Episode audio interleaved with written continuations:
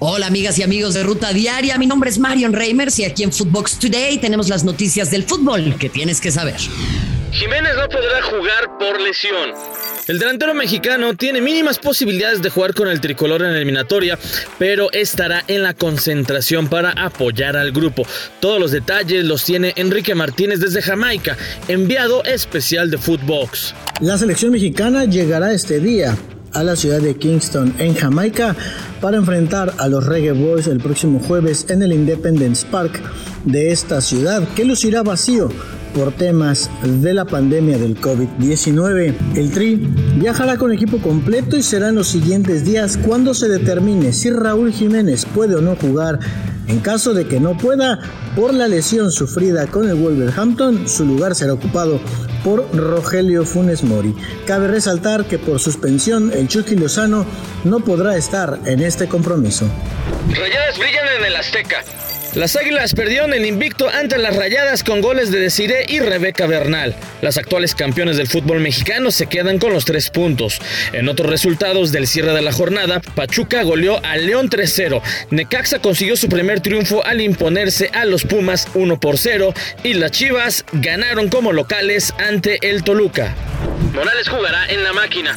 El delantero chileno Iván Morales confirmó que llegará a Cruz Azul e incluso ya se despidió de sus compañeros de Colo Colo con los que conquistó recientemente la Supercopa de Chile. Los detalles no los platica Fernando Solabarrieta desde Chile.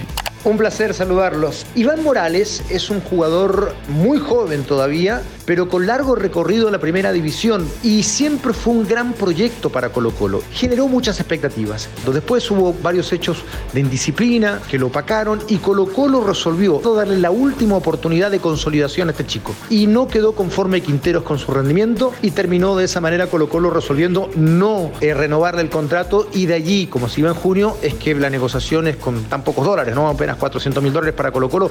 De esta manera se va Morales con 97 partidos en primera desde el 2016 hasta, hasta ahora y 29 goles. Si algún día Morales entiende que está lleno de condiciones y se aplica profesionalmente, yo creo que puede llegar a ser un gran jugador. Por ahora sigue siendo un eterno proyecto. Abrazo grande para todos, muchachos. González ofrece disculpas. Carlos González se disculpó con la afición de Tigres tras haber sido grabado cantando el himno de los Pumas. Además, el paraguayo prometió que pronto caerán sus goles con el conjunto de Miguel Herrera. Veo que mucha gente se molestó por el hecho que se me veía cantando el himno de Pumas.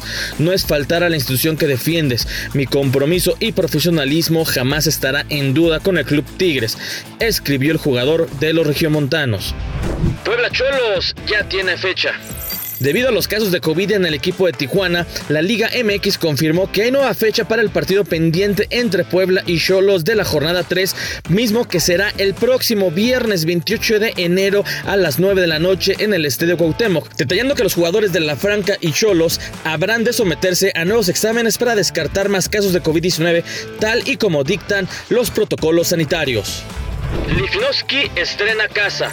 Después de haber superado con éxito sus exámenes médicos y sus pruebas físicas durante el fin de semana, el chileno Igor Lisnowski continúa preparándose y se le pudo ver trotando acompañado del proveedor físico Giver Becerra, quien tendrá que trabajar con el nuevo jugador felino para que tome ritmo y pueda estar disponible para participar en la jornada 4 en contra de Mazatlán. Vuelve Dembélé.